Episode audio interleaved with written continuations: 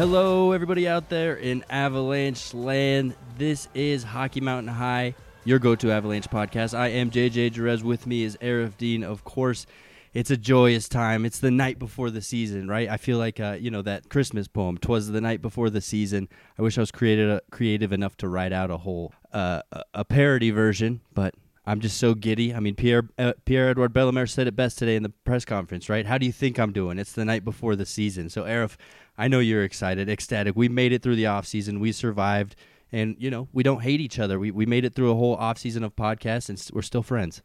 I I, I don't know how we did it, but we made it through. And and you know to get Bellemare's quote properly, it was. How do you freaking think I, I, I feel? It's the night before opening night, and he was excited. He was happy. Just don't crush my dreams or his. We have hockey tomorrow, and please don't take that away from us. Right. Also hilarious that if you get another question asked and the response goes viral. We, we remember the last one was during uh, what was that before the uh, training camp, and Nathan MacKinnon said that that's why I went fitness testing series. every year. That was the Arizona. Oh, that was that was in playoffs. Okay, yeah. okay. It was it was that's why I went fitness testing every year, and now it's you crush my dreams. Yeah, I mean Pierre Edouard Bellemare, you, you crushed his dreams because he learned today that they're not actually playing on Lake Tahoe. They're playing besides Lake Tahoe, which, in all honesty, I learned today as well. I didn't know that that's the way it was going. So when I was asking, you know, are they going to be able to make NHL cal- caliber ice on a pond? That's kind of, I guess, why I was getting that wrong because I thought they were literally going to be playing yeah, on the lake. Yeah, yeah, they're they're they're playing on the 18th fairway, bro. yeah, no, that was a great exchange. I asked uh, Pierre Edouard Bellemare and Andre Burakovsky, and you know what? To be honest with you, what makes these media availabilities, just like the ones at Phase 3 and during the bubble hockey, a little bit more manageable and entertaining are when they bring out the players in pairs or in triplets. Um, you know, you'll have your gaffs like somebody asking Nazem Kadri a question when there was three guys sitting there and none of them were Kadri, all looking around at each other. Then there was that glorious, you know, uh, we all remember Matt Nieto, former Avalanche now, sitting there with Calvert and MacKinnon, and it sounded like uh, one of the chipmunks was asking a question and then it was just cut off and, and Nieto and Calvert were like, what the hell was that? It was just like, wah, wah, wah, and then it just got cut off. So there's been some fun ones, and this was another one.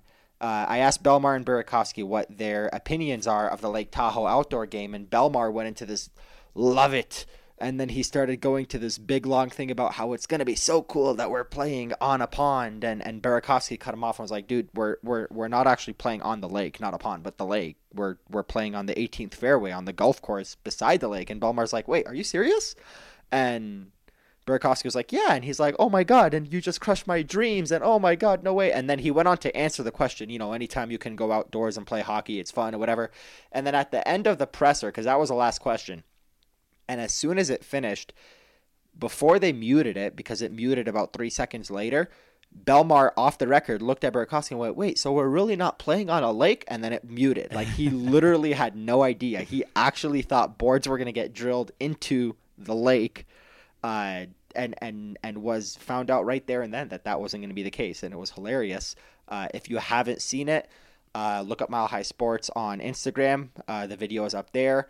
Uh, I can definitely tweet it out because why not? I know Peter Baugh, the Athletic, t- tweeted it out, and now it's kind of going viral. Hockey Night in Canada tweeted it out, Spit and Chicklets tweeted it out, so you can just find it anywhere. Just look up Pierre Edward Bellemare. I don't think there's much else news going on if you look up his name.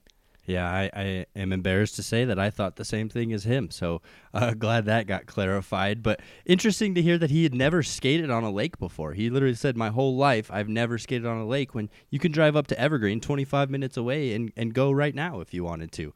Uh, so that was funny to me. But yeah, I like that concept of having the duo up there, right? And, you know, especially with NHL players, there's some guys that have such a great back and forth. Like it would have been great to yeah. see a Nathan MacKinnon and Tyson Barrie up there, or I think a Gabe Landeskog and Mikko Rantanen would probably be a gem. any other maybe duos the Avalanche could throw up there that would be hilarious, or like a Gabe Landeskog, Nikita Zadorov would have been amazing. Would have been great. The the Landeskog and Rantanen was was always the favorite for me. I think there was one where it was Makar, MacKinnon, and Landeskog. And somebody asked about Landeskog being a good captain, and MacKinnon and Makar, I think it was Makar, just went on this long, yeah, he's this, and Landeskog eventually just come. I was like, all right, all right, all right, cut it out, cut it out. Like it was, like it's it's awesome. Anytime you put Landeskog with anybody, it's fun. Uh, you can really get a li- real good view of what Landeskog is like in the locker room, uh, just at a normal time with his with his teammates, just off the record. Uh, and he's a lot of fun, and I, I miss experiencing that in the locker room because it was always entertaining to go hang out in the corner where Landeskog is sitting between MacKinnon and Rantanen, kind of in that corner of the locker room. It was always it was always entertaining to be there. Right, definitely miss being in the locker room, but today I actually got to be in the rink watching hockey, breaking things down for myself. So it was so great. You know, the bitterness that I experienced last week's podcast, uh, you know, is completely gone. I have completely 180'd, and I'm so excited for this season.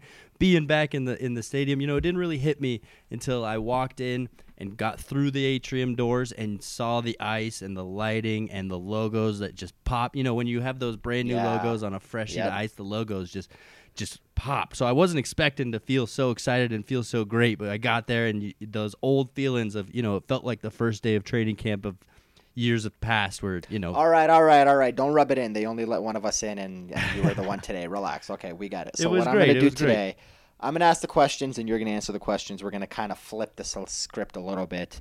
Uh, question number one, because inquiring minds want to know, how was the blue? the blue. The breezers, the helmets, the gloves. Oh, how was that Gotcha, blue? gotcha. Honestly, at first it, it looked a bit off. The blue helmets didn't quite seem to match the blue breezers. Um, it took a little bit of getting used to, you know, especially with the white chin straps on the on the buckets. I thought that was a bit different, but um, I think uh, you know I, I I'm not completely sold on it yet. I'll be honest. I don't want to, you know, I I thought I was gonna be all positive and rainbows and sparkles here, but that that was one thing I didn't right, love. So one question in, and you're already back to bitterness. Great. Question number two: Inquiring minds want to know. There was a helmet logo, and it said "ball." How did that look? It was subtle. I liked it. So you, you couldn't really, you know, eh, sometimes those advertisements are a bit loud and they look just like they don't match, but you know, it's a simple white logo, so it, it wasn't too crazy. I, I I thought it was fine. You, you barely notice it at all. It, so uh, it, it didn't look as bad as it didn't look as bad as red, white, and blue and guac from Chipotle on the American well, and that's the thing with the World Juniors when they put their stickers on there, or like Europeans, have, they like don't even fit the helmet right. Like it looks like it's peeling off, right? They don't even try. they just like it's not even that they don't even try to blend them in. They don't even try to stick Yeah. them on properly. It looks hilarious. Even the Chipotle ones, even the Canada ones, they don't they don't really mesh properly. It's it's it's literally World Juniors. We don't care. It's a bunch of 17, 18, 19 year olds. Uh, no, but I'm just kidding. Those are the questions that are the least of anybody's worries right now. Let's talk about practice, man. This was the first official practice. How did it go? What did you like? Uh, let's let's break down some game tape, as you like to say. Yeah, I'm gonna start with Nathan MacKinnon.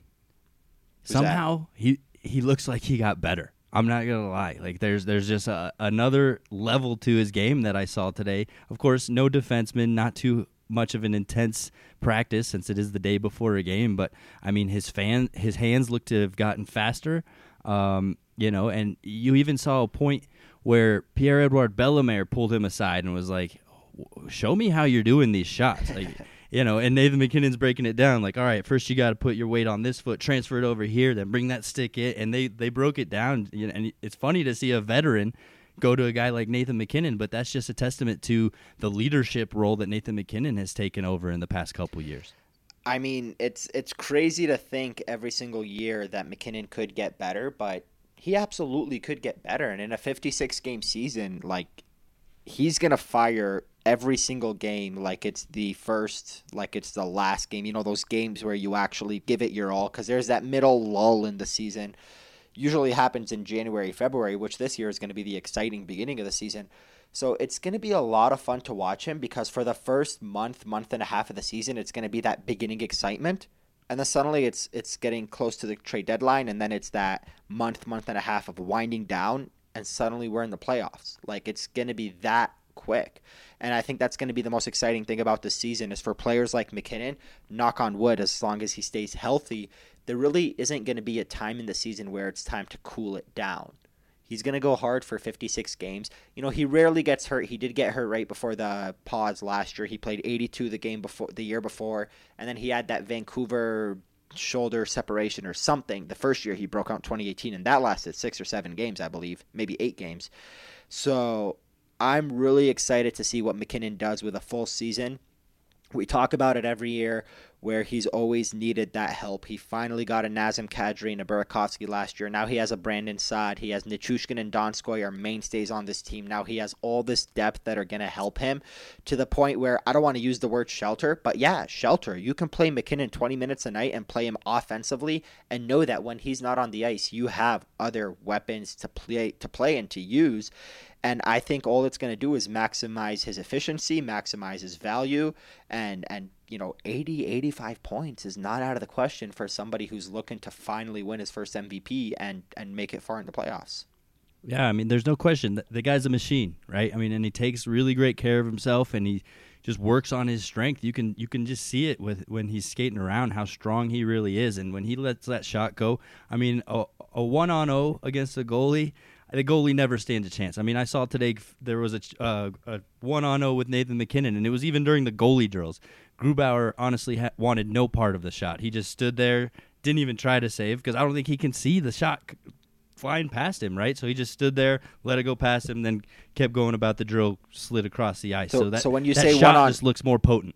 one on zero against the goalie, you mean MacKinnon is shooting on Grubauer, not the other way around, right? Right, right. Grubauer's not All right, cool. Just want to make sure it's been it's been like ten months since Mm. I've watched hockey at Ball Arena, which used to be called something else. So I just want to make sure I still know how this right, hockey right. Grubauer works. is actually the goaltender, and he's probably going to be the starting goaltender. So we'll, we'll get more into that into Oh, okay. those guys late, Cool. later. But we've got three of them to All talk right. about. So yeah, we'll we'll talk about how quick until he gets injured too. another thing I noticed today, and of course, like I said, it was it wasn't very intense practice, and I think a lot of it had more to do about structure than you know really trying hard today. Um, but the the white line, which is right now the second line with Landeskog, Saad, and Kadri, didn't seem to be clicking the way you want them to be just yet. I still think they've got some chemistry to figure out there. I mean, Landeskog's not exactly used to playing with either of those guys, so um, I'm a little bit nervous to see how that looks heading into Game One here. You know, I I mean, I obviously wasn't there to see it. Uh, I don't know how training camp went. None of us did because none of us saw it. But but to say that is usually could be alarming. But at the same time, this is not the year to worry, because if it doesn't work and it takes some time for it to finally get going, then you just flip around a couple things. You bring somebody up, you bring somebody else down. Uh, simple as that. Uh, if Landeskog needs to go back on the top line and Burakovsky needs to go back and play with Kadri, that's cool. If Brandon Saad's not gelling right away and you got to flip flop Nichushkin inside or Donskoy inside, you can do that. There's just a lot of weapons. There's players on the fourth line this year that I would be completely okay with playing with Kadri, and that's Calvert. Well, Calvert, not really Jost, but you know, there's there's a lot of movement that could be had. And and let's not you know let's let's not forget that Brandon Saad missed the first three days of on ice skating, so he only skated. I believe this was his third day. Uh, Landeskog is coming off of an injury from last year, so it's probably going to take him a little bit of time. You know, just just give him some time to gel, and you know, just like Phase Three training camp, if Burakovsky and Landeskog need to flip, Bednar won't be afraid to do that. In fact, I guarantee you, at some point tomorrow, even if the Avalanche run away with that game, or if the Avalanche are trailing by a lot of goals, or if it's a close game, at some point tomorrow, we will see a Landeskog, MacKinnon, Ranton in line at even strength. It's bound to happen. It's just there's no reason not to at least give those guys a couple shifts together. Yeah, absolutely. I mean, uh, it feels like the Avs have a lot of eggs in the Brandon Saad basket, right? A lot of hopes for him here. So, uh, you know, you would hate to see him be a disappointment, but again, it's still way too early to, to even think that that's the direction he's going. You really want to see him work out, though, because I think he really is going to be an X factor for this team, right? If he brings it, has a great year, that's really going to push this team and propel him to be one of the greatest. And if he struggles, well, you know, then you, you got some mediocrity to work through. So I think he's uh he's somebody to really watch here heading into the se- season. And yeah, and I mean, this is what I'm talking about with the depth of the Avalanche. If any of these guys fall behind, there's plenty of players that are going to be able to play those roles.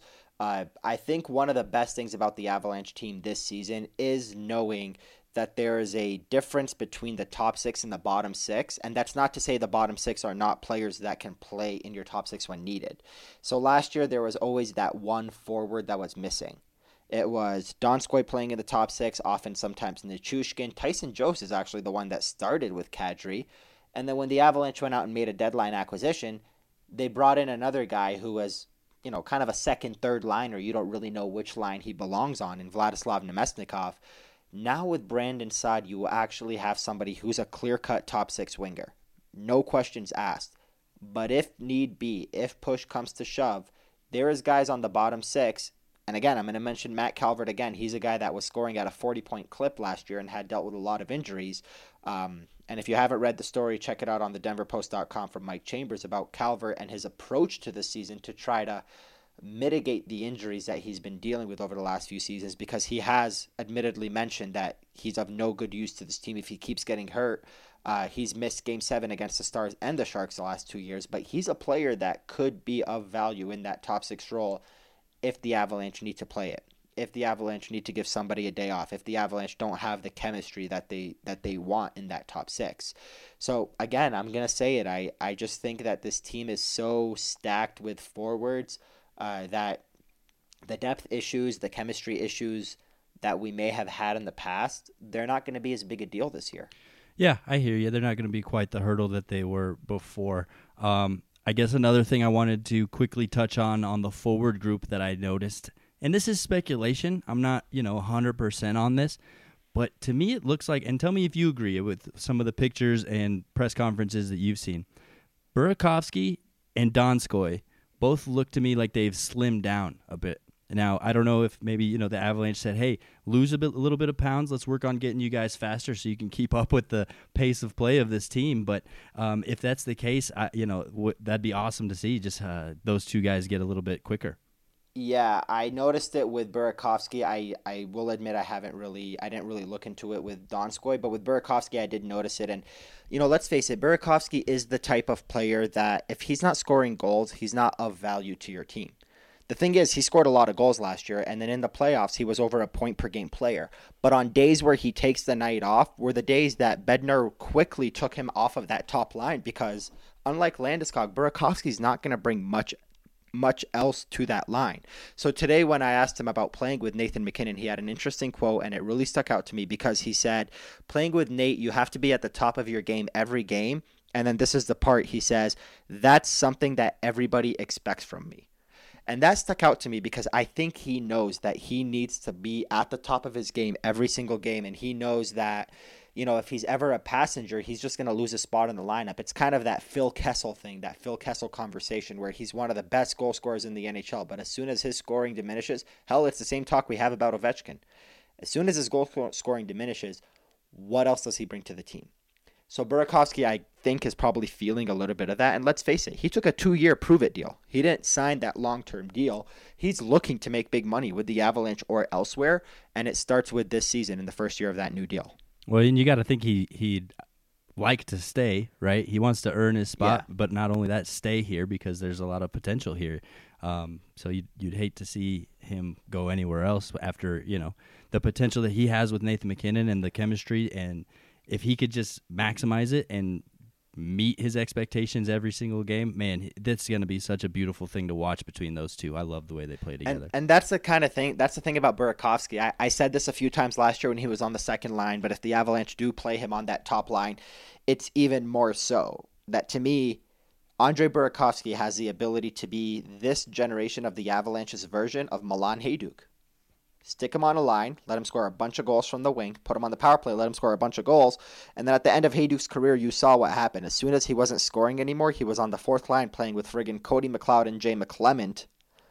And then the very next year, Patrick Roy came in, brought back Alex Tanguay, and did not bring back Milan Hejduk. And that says all you need to know about, you know, where Hejduk's game was at that point. Uh, coincidentally enough, I know guys like you and Mike skate with uh, Hejduk all the time, and he still looks like he can play in the NHL, which is crazy to me. But that's what Burakovsky looks like to me. He looks like the kind of guy that he can score 30, 35. And Hejduk had that, you know, streak of scoring 20, 25 goals every single season with the Avs. That's what Burakovsky can be for this team. Uh, he just has to take less nights off than he did last year, which even saying that, I'm kind of nitpicking at him because he had a hell of a year last year. Well, and when that line's buzzing, I mean, they're almost impossible to stop because you see the def- the defensive group kind of get focused on, okay, Andre Burakovsky and Nathan MacKinnon are ripping us apart.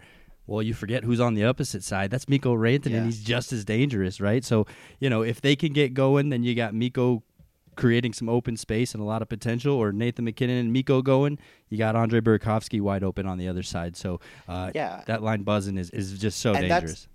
and that's what I like about Burakovsky on that line over Landeskog is when you look at MacKinnon, again, let's go back to the Hejduk thing. Who's the center that Hejduk played with a lot? It was obviously Peter Forsberg during those 0203 years when he when he won the Rocket Richard Trophy with 50 goal season. Peter Forsberg is not the centerman that you need to go and play physical game for. Forsberg can handle himself. Forsberg can take care of it himself. And Nathan MacKinnon has that same feel. He's able to do that shiver with the shoulder and, you know, knock players on their ass while controlling the puck, which is phenomenal to me that the Avalanche have another guy like that.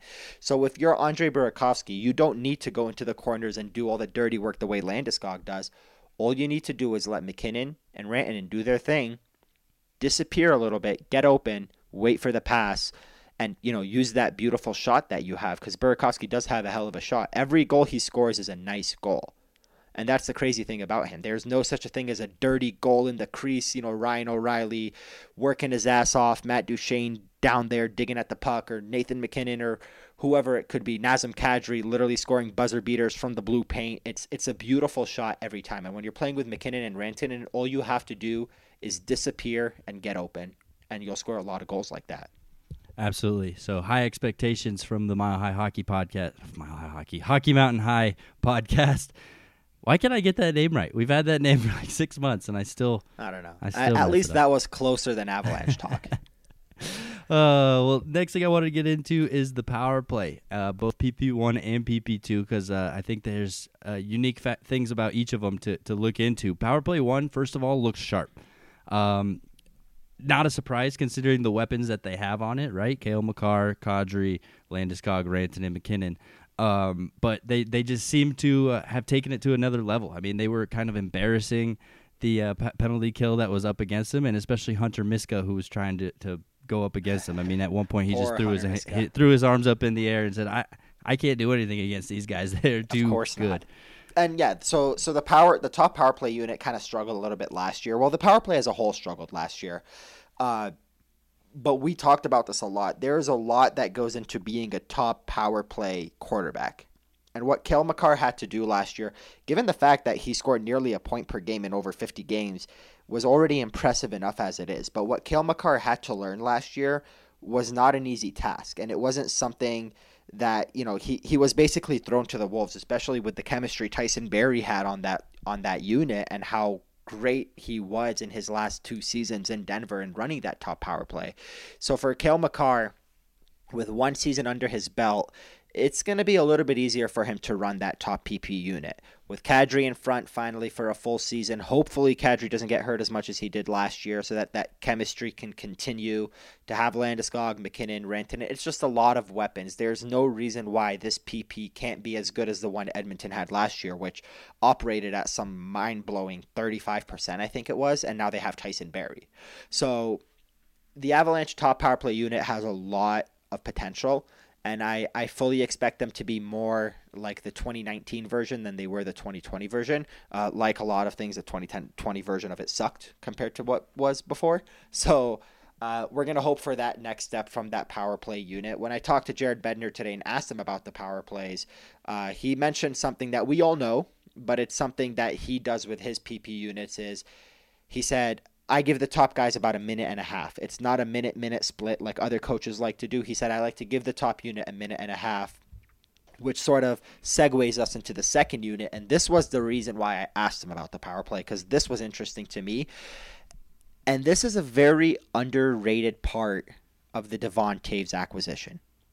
It's the fact that Devon Toews ran the power play in New York with the Islanders and now he will be playing alongside Sam Girard as a two defenseman unit on the same power play, which is something that over the last five years has become nearly non existent in the NHL.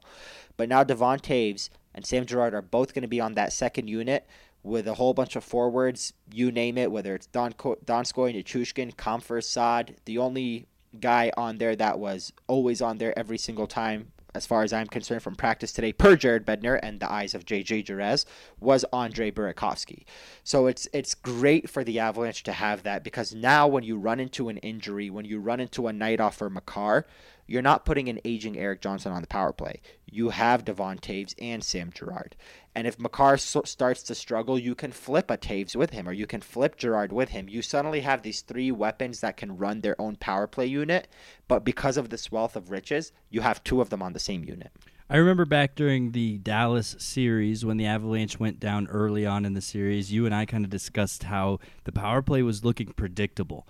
Um, and it looks like eh, the that the book was out on how to stop the Avalanche power play. Well, there's there's a couple tweaks that I noticed, and that's one of them. I mean, what better way to be unpredictable than have your two power play units playing completely different structures, right? I mean, having one defenseman on power play one, then shifting over to having two on power play two, which is brilliant to have the two on power play two because if they are there by the time the penalty expires, you still got two defensemen on the ice to get back into the normal swing of a five on five, right? So um, I like the adjustment. The other adjustment I noticed was Nathan MacKinnon. I think last year we saw him post up in that Ovi spot, right? And he would just sit there and wait for the puck and wait for the puck. It looks like they're getting him a little bit more active this year on that spot, rather, you know, because I think defenses were expecting it. Defenses were waiting for that one timer and eventually knew how to stop it as best as they could. So he's going to be moving a, li- a, lot more. You're going to see him and Kadri kind of interchanging spots, and Kad- Kadri kind of ends up on that left side sometimes while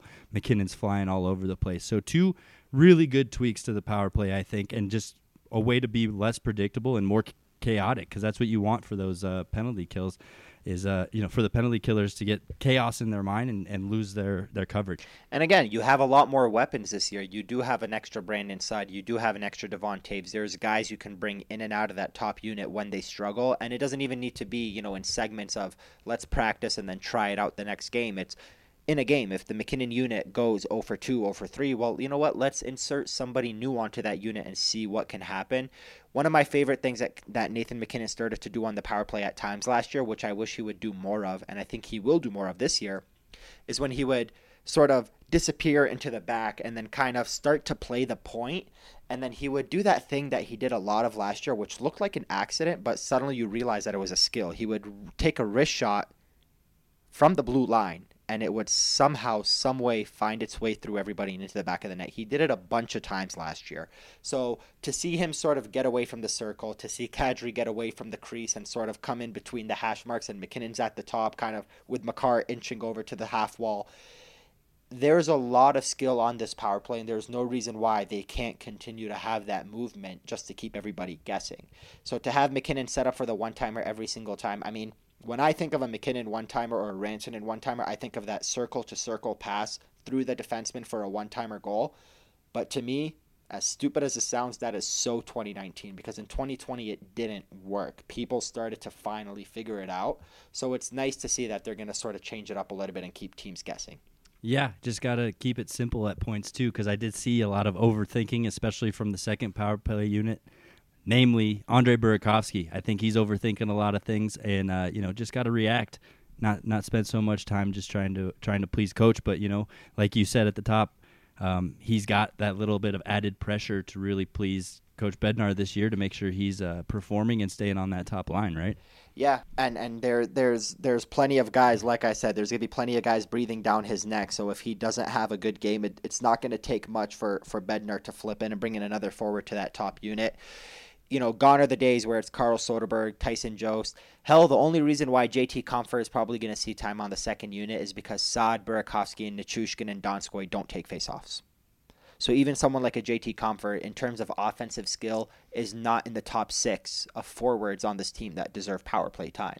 So there's there's always going to be that competition, and that's what I like about this team. It's the same way on the blue line when we talk about the defensemen, uh, not just penalty kill power play, but five on five, there's always going to be someone breathing down your neck, and that's what brings out the best in a team.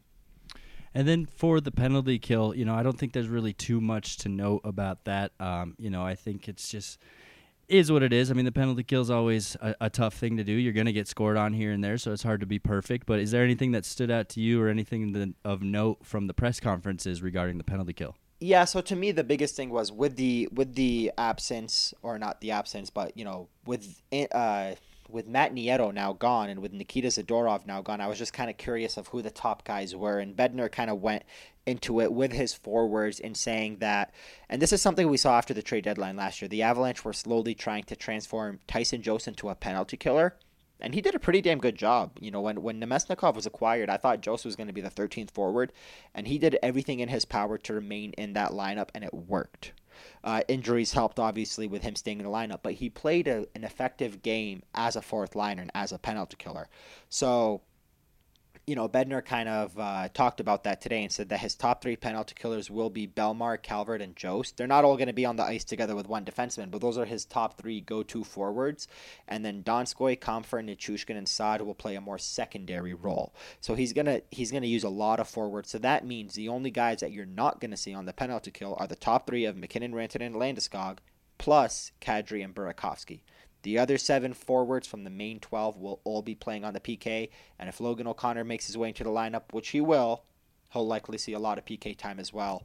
Uh, so I was just really in- interested because Matt Nieto has been on this team for a long time, and he was a mainstay there. So that's kind of the the biggest takeaway I got from the PK unit. Yeah, I mean it's those fringe players that you like to throw on the penalty kill, right? I mean the guys that have to go out there and prove it. They need to do the things that they're asked to stay in the NHL. Those are the guys you like to throw in there because they do it well and they do it with a big bag of knuckles, as I like to say. And I think that's what we've seen from Tyson Jost's game, like you mentioned. He he handled it well because suddenly we saw a transition of okay, maybe I'm not so much the skill player. Maybe I need to turn uh, my grinding level up uh, a couple notches. So. Um, I love it. I love it. But that transition us transitions us nicely into the defensive group. Um, I don't think there's too much to, to point out. I mean, obviously, we love seeing Devon Toews. Cale Makar's not a secret anymore. But Ger- Sam Girard stood out to me as showing uh, an extra level of play so far. I think opposite of Donskoi and Burakovsky, he bulked up a bit. Yeah, he looks he kind has. of a he looks more like a meatball. He's up to there. 145 pounds now. I love it.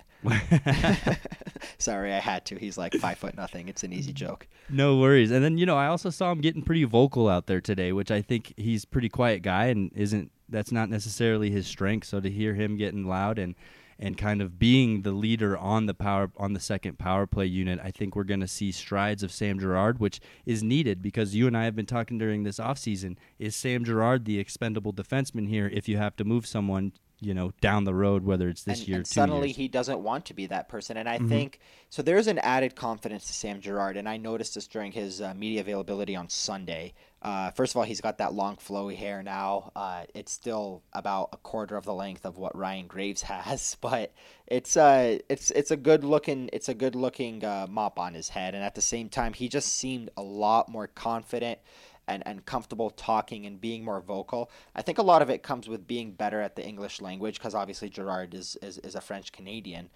But he just seems like he's evolving into that leadership role. And we forget he's friggin' 22 years old. Like when the Avalanche acquired him, he was 19. He was the age Bowen Byram is now, and he's jumped right into the lineup and played right with Erik Johnson and was on the top unit for those games in Sweden three years ago. Well, now three and a half years ago. So Sam Girard wants to take that next step, and I think the th- most fascinating part about that is is he had the most time on ice per game average last year from all the Avalanche skaters. Forwards and defensemen, Girard had the most ice time, and he didn't miss a game either. So he literally did have the most ice time on the Avs last year, and he's ready to take the next step.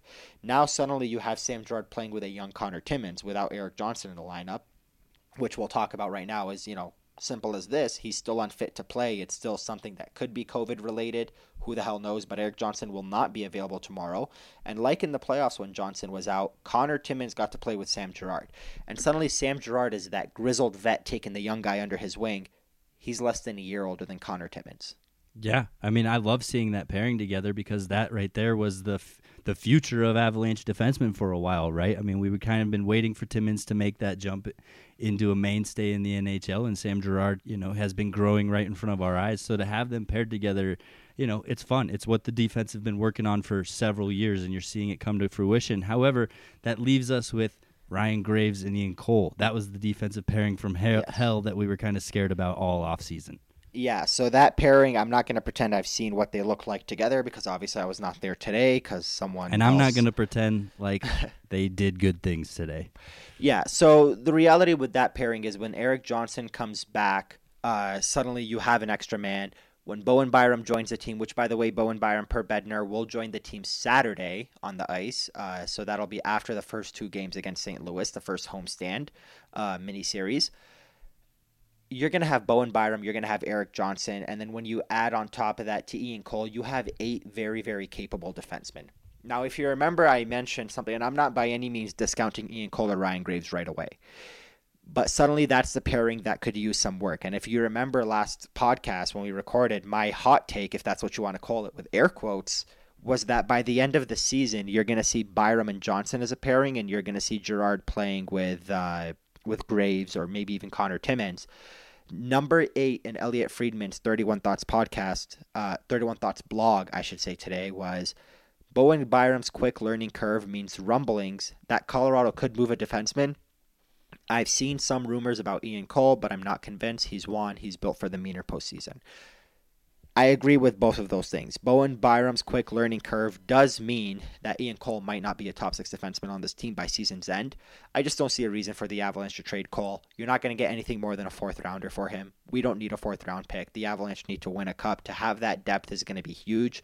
Uh, so I think, I think it's great that someone like Dennis Gilbert, is going to be your ninth best defenseman on this team. And last year, I would have taken Dennis Gilbert over Connauton and Barberio, which were your seven and eight, the first guy you bring into the lineup. So there's just a lot of depth. Gone are the days of the Anton Lindholms and the Calle Rosens and the guys that you just, you know, you're intrigued by, but you don't know what they're going to be. Now you suddenly have eight very willing defensemen and Dennis Gilbert, who, to be honest with you, to me, is also a willing defenseman. Yeah, I think Dennis Gilbert is 100% the most likely to be moved, but we look at Ryan Graves and his stock has never been higher. I mean, he had a great year, especially in terms of plus minus last year, and even you said a couple times we don't know if that was just a flash in the pan or if that's who Ryan Graves really is. Did we just get a really miraculous year out of him for one season skating next to Cale Makar? Can he replicate it uh, next to other defensemen, or you know, is he maybe somebody they think about selling we'll high? See. Yeah, we'll see. We'll see is all I could say. Ryan Graves to me, uh, again, assuming like we've beaten this horse dead into the ground over this very long, painful off season, that Erik Johnson will likely waive his no trade clause for the expansion draft. Ryan Graves to me is the prime candidate between him and Joonas Donskoi is the two that could get taken in the expansion draft. Maybe you trade Ryan Graves for something maybe Donskoi ends up going, and now suddenly you have a spot opened up for both Timmins and for Byram. Like I tweeted today to one of our one of my followers, I said that Bowen Byram's quick learning curve is the reason why I believe Ian Cole will not get re-signed. And Connor Timmins' production and Connor Timmins' value and, and his growth is the reason why I believe losing Ryan Graves in the expansion draft is not going to hurt this team. So there's suddenly a lot of defensemen, and, and there's still more coming. Drew Helleson just won a gold medal. He'll be ready at some point. So suddenly the Avalanche have all these guys, and it's a good problem to have for once. Right, absolutely. And, you know, there might be a time during the season that they got to bring in another goaltender, right? Because let's look at the goaltending group right yeah. now. We're talking about some yes. expendable defense because that might have to be the move that Joe Sakic makes next is bringing in a third goalie because Grubauer, Francouz, they look they look good. They look fine. They look ready to go. It's a uh, Hunter Miska. I can't really hang my hat on just yet. I don't think he's got what it takes to be a, an NHL goalie. I mean, he he's super happy to be there, and you love seeing him, you know, chatted up with Francouz and Grubauer every chance he gets. But um, I'm not sure he's uh, he can hang. He just as simple as that. So the reason why Hunter Miska to me is going to be the taxi squad goalie whenever the Avalanche do eventually announce this, which should probably come tonight, the official taxi squad roster, is because the Avs would like Adam Werner to be playing games. I know the AHL is still three weeks away, but they would much rather Hunter Miska sitting in that role of not playing than Adam Werner. And that says to me that they believe more in Adam Werner, rightfully so, for having an NHL future than somebody like Hunter Miska. But yeah, this is a question I've been sort of beating into the ground for the past week. I wrote about it. I talked about the Avalanche, you know, needing to bring in a third goalie. I asked Joe Sakic about it. I asked Jared Bednar about it. It's been my hot topic of discussion because an injury to a goalie can happen in the flat, you know, the blink of an eye. Like we saw at the outdoor game last year in February when Ian Cole ran into Grubauer, these injuries happen. Like we saw in the playoffs with both goalies. Suddenly you're down to Hunter Miska. You're down to uh, Adam Werner, and and to me, you cannot have those guys enter your team's games at any point this season if you want to win the cup. That's just the reality. None of them are ready for that position. So if you're the Avalanche, Phoenix Copley was on waivers today. He's a decent veteran goalie. They didn't take they didn't take a stab at him. Our old friend Michael Hutchinson was available. They didn't take a stab at him, rightfully so.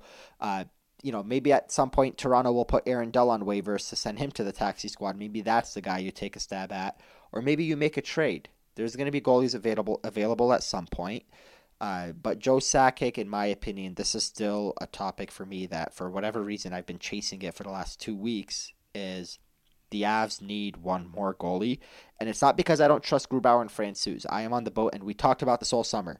When we talked about Corey Crawford, who obviously just announced his retirement, when we talked about Henrik Lundqvist, who obviously is not playing this year either, coincidentally, when we talked about Holtby and, and, and Marc Andre Fleury, it was never because Grubauer and Francouz can't do it yeah, we did have some questions about Francouz and the way he played when he took over the crease, but it was always because the Avs have two goalies that both got injured, and Michael Hutchinson was your weapon of choice.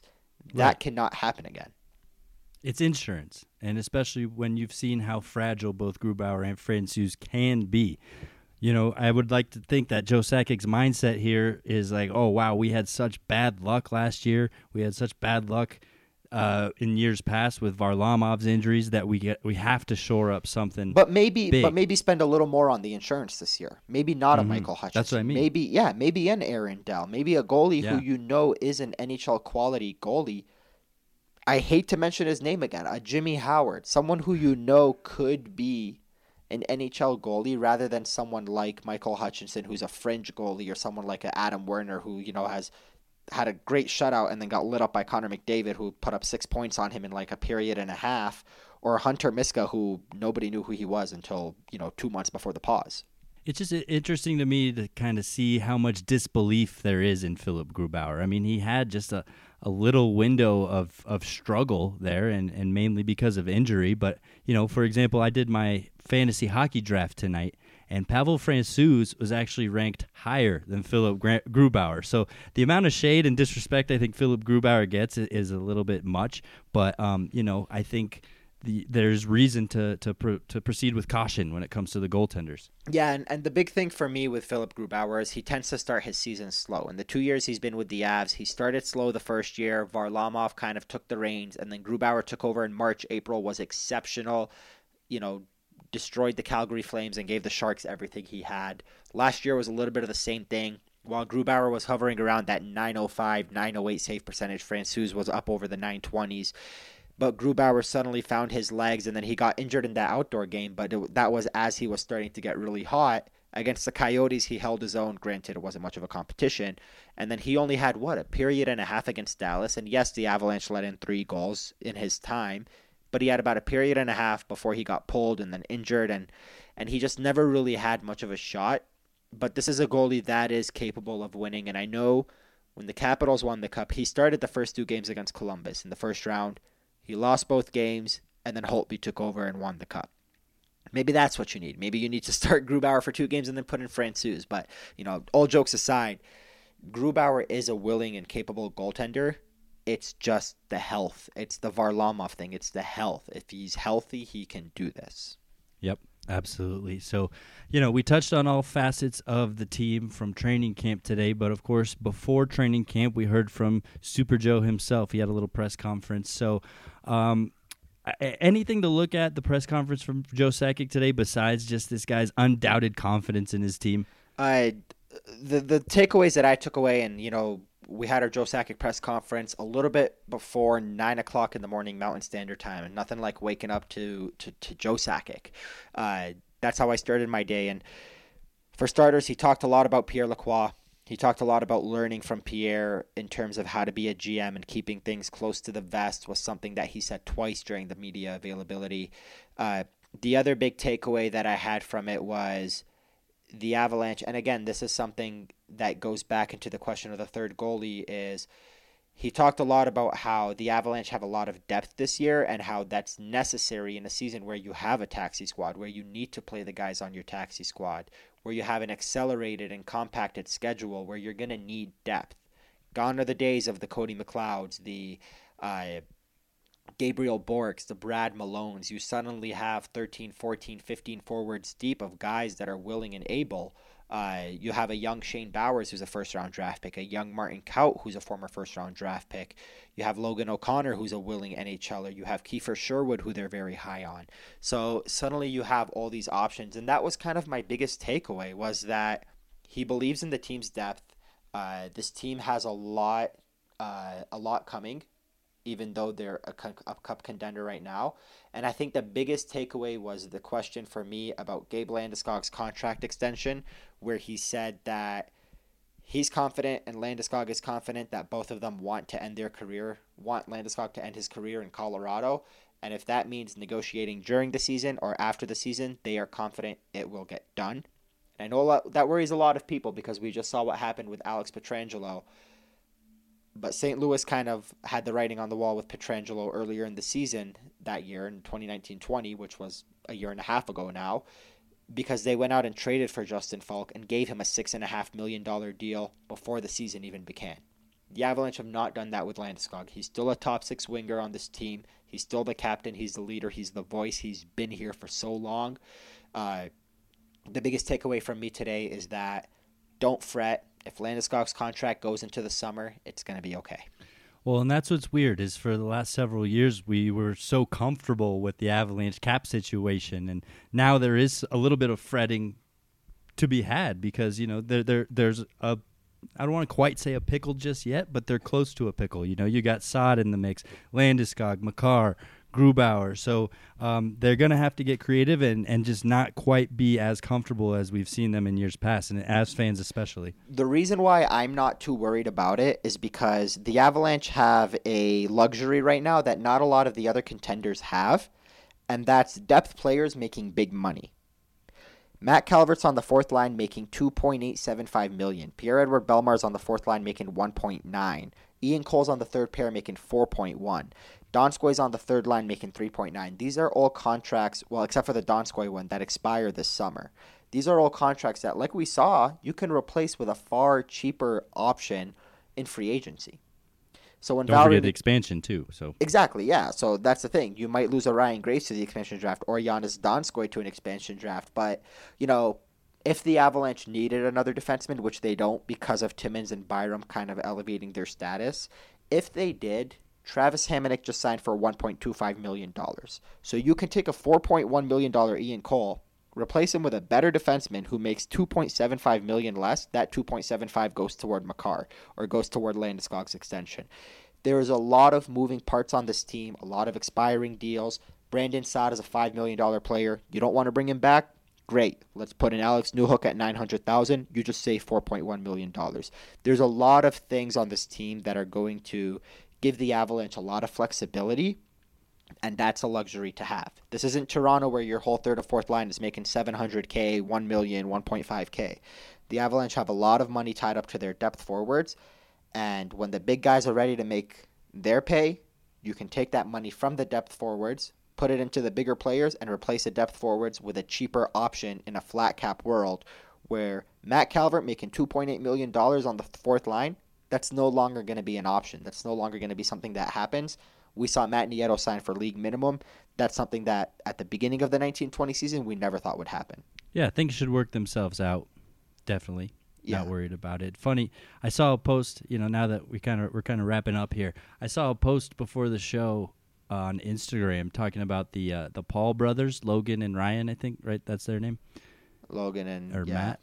I I, I, don't think it's Ryan. It's Logan and uh, anyway, uh, the, those brothers I hate that I'm remembering combined this, yeah. make more money than Nathan MacKinnon and Mikko Rantanen. How sad is that? Isn't that a bummer? And, and well, welcome to the NHL. it also makes me think with the Paul brothers um, and how Evander Kane was trying to fight one of them recently. Oh boy! Now we kind of got a better idea of why he was so motivated to try to land that fight, right? Yeah, he apparently needed money. He apparently might terminate his contract. He apparently might sit out the year. There's a whole lot of something going on there, and I'm just glad it's not an Avalanche player. That's all I have to say on that. Yeah, absolutely. So uh, before we get in on a negative note, let's keep it positive. I mean, we have 116 days consecutive of NHL games on television, so it's here. Tis the season, Aarif. I know we just got through Christmas season, but this is the real Logan, season. Logan and Jake Paul, just just uh, so Oh. nobody tears us apart. Who cares? I don't care. If somebody tears yeah. me apart because I They don't make know more than our top line center, but but yeah. So the the idiot YouTubers are Logan and Jake Paul. But yes, this is the season. Back to hockey. This is the season. We're gonna have hockey every single night from now until June or July, and that's with a big asterisk because we're still living in a pandemic, and who the hell knows what's gonna happen. But I'm excited for it. I know you are. Literally in 24 hours from now, I'm gonna be sitting at Ball Arena. Somewhere in the middle of the first intermission, uh, probably eating M&M. Are there going to be snacks? There's zero hope there are chance. Snacks. No, no way. They did say they did say there's no more media meal, which is a bummer because I missed a salad bar on Kroenke's dime. But I, I did see that they're gonna have some sort of snacks available for us. God, I, I ate a lot of M and M's last year. I, I hope we get those back. Gummy I'm- bears I'm are what get me. The gummy, the gummy bears. bear. You know what? You know what I hated was being in that press box. Since you know, since people are listening, I'll, I'll go into this. Every single time it was an intermission last year, and I would get up and go get some snacks. And I eat relatively healthy. I love to run. I love to work out. I meal prep. I do the whole hullabaloo. Until I get to the Pepsi Center, and it was still called the Pepsi Center last year, and I see the popcorn, and I see the the trail mix, and the M and M's, and the gummy bears, and I say fuck it, and I go in and I have the snacks, and every single time, and I hated this because the one person I used to talk to about fitness in that press box was John Mitchell. And we'd always talk about fitness and working out and how much are you squatting and how much are your deadlifts. He was my gym buddy because you know I'm not talking to Mike Chambers or, or, or Mark Mosier or any of these guys. It was it wasn't Adrian Dater. It wasn't it wasn't any of these guys. It was John Mitchell. But every freaking time during a commercial break or a com- or, or an intermission, I would go up to go get a refill on M&Ms or gummy bears or whatever, there would always be one person standing there and he would always give me that look like why are you eating more junk food? And I'm just like it's always him and it was always John Mitchell looking at me and I'm just like I swear to god I eat healthy. I swear to god I work out, but every time I go to grab some M&Ms he was there. So I'm glad I don't have to deal with that this year. I'm going to have my M&Ms without Mitchell watching my every move. so that that was the fun for me from last season. Yeah, absolutely. It's gonna be different, but uh, you know we're gonna be there, and it's it's gonna be nice to have one of us in the building to cover it, whether it's practice, games, morning skates, because Yep. uh, you know I just feel like Avs fans and I definitely felt the difference in the coverage today. Right, having everybody present and having Yep. everybody's opinions and different observations, it was just it felt like it used to be.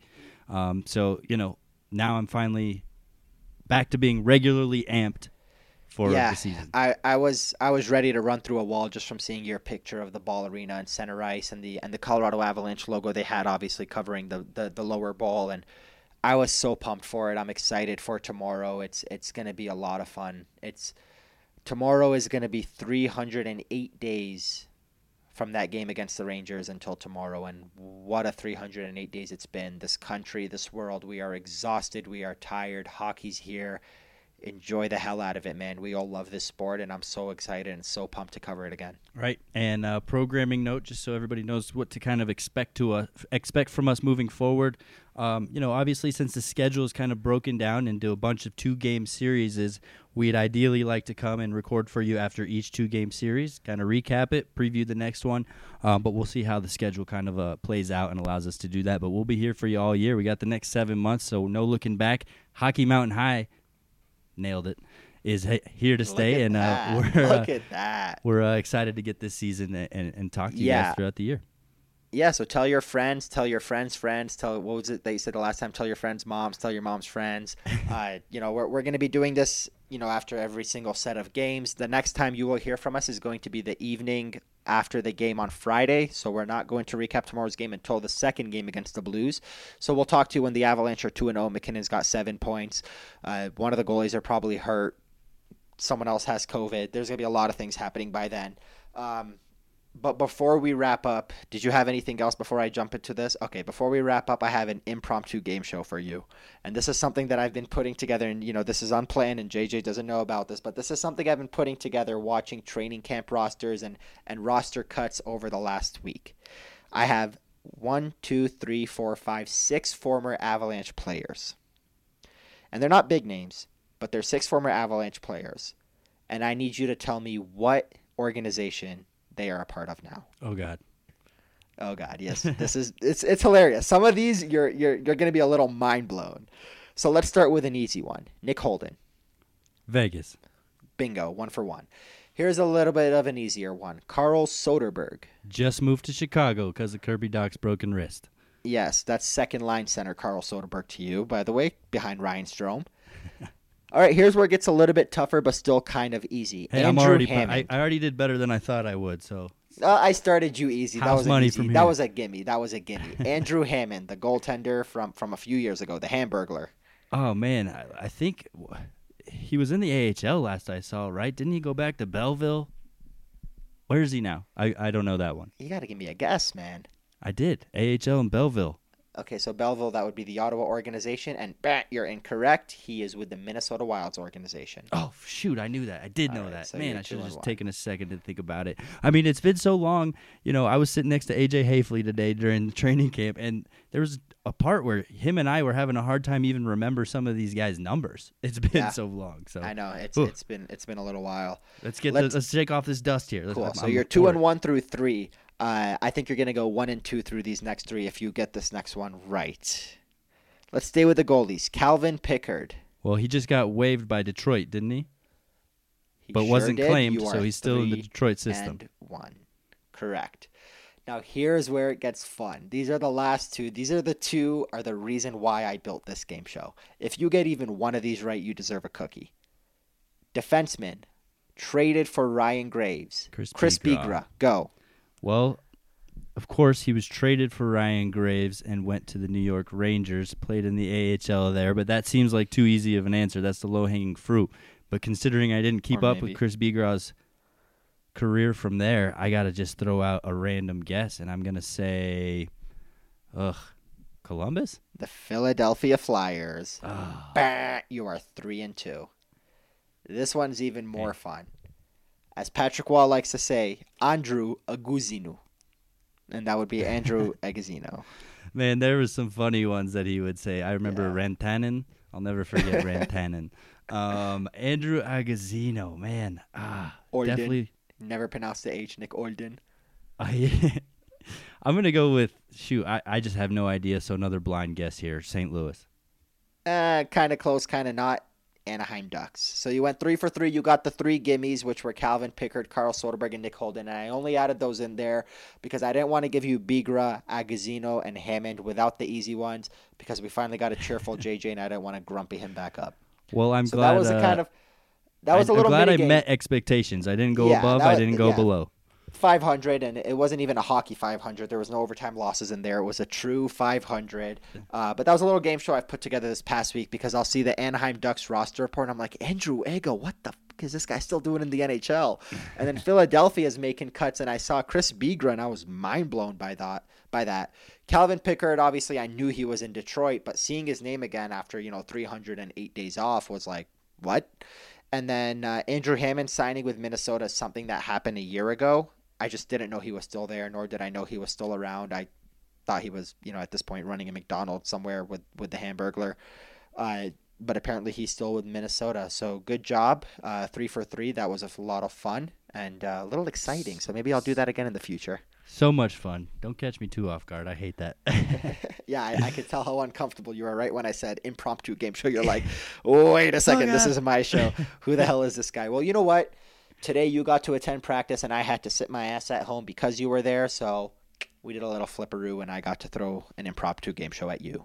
Yeah, one thing I really learned today too is I can't wait to get back on the ice. I was so jealous. It looked like they were having so much fun skating around and just playing hockey. I can't wait to get back to it. Got an email today saying that men's league are are not starting anytime soon. Oh, so that's a bummer. yeah. I, I you know, I, I, I gotta I gotta say I I'm not very good at hockey, but I have all the equipment. Uh, just ask our, our mutual friend Justin and he'll tell you how terrible I look on the ice. But when I went back to Detroit somewhere during these 308 days, I brought my equipment and my hockey sticks back, and they're all sitting in the trunk of my truck. And I haven't touched them, haven't worn them, haven't used them in about four years. If you ever want true entertainment, it's not the impromptu game show I just gave you. It's invite me out to come skate with you. Not for a beer league game or anything, because I'll make a total ass of myself, but just to be on the ice and get a video of that. It is it is not a pretty sight. Well, It's that's the beauty of sight. hockey is there's literally a league for everyone. No matter what skill level, no matter how much experience you have, there's a league for you, and you can easily join it and just be one of the guys. So don't let that stop you from pursuing your dreams of scoring a, a men's league goal one day, because you can do it. Hockey is for everyone, and um, you know I think men's leagues is a testament to that.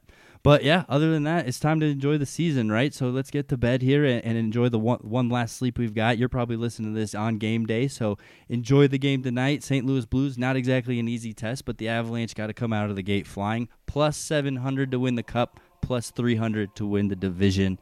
I kind of like both those. Both of those are very easy, very easy bets to take. Uh, I'm excited for this. I will post many, many pictures of because I'm nerding out the New Jersey combinations with the blue shorts and the blue breezers. Uh, I'm excited to see that opening face-off between likely Nathan MacKinnon and Ryan O'Reilly wearing a C on his jersey for the Blues is going to be pretty cool. As first reported right here on Hockey Mountain High, two months several before it months before it happened. I'm still I'm still waiting for the Red Wings to announce Dylan Larkin as their captain, so we can say that you basically confirmed that. Looks like about nine months ago now when you said that Dylan Larkin's the captain of the Red Wings, and I'm like, no, he's not. So When did that I say was that. I didn't say that. that was the first one you did before the O'Reilly thing. I did not say Dylan Larkin's the captain of the Red Wings. I, I got to go back into the archives. making and pull it up. because Prove it. I'm pretty sure that was a thing that happened. No. Uh, once I find it, I'll put it on Twitter so that people can can can realize that this bickering is not for nothing. You're getting so. delusional. We got to wrap up here before you. Maybe that is what it is. It's 9:30 on a Tuesday night. Hockey is in less than 24 hours. I am pumped. I know you are pumped. Please close this thing out because, like you always say, if you made it this far, bless your hearts. Yes, sir. And hockey's for everyone. And we out here. Enjoy the season, guys.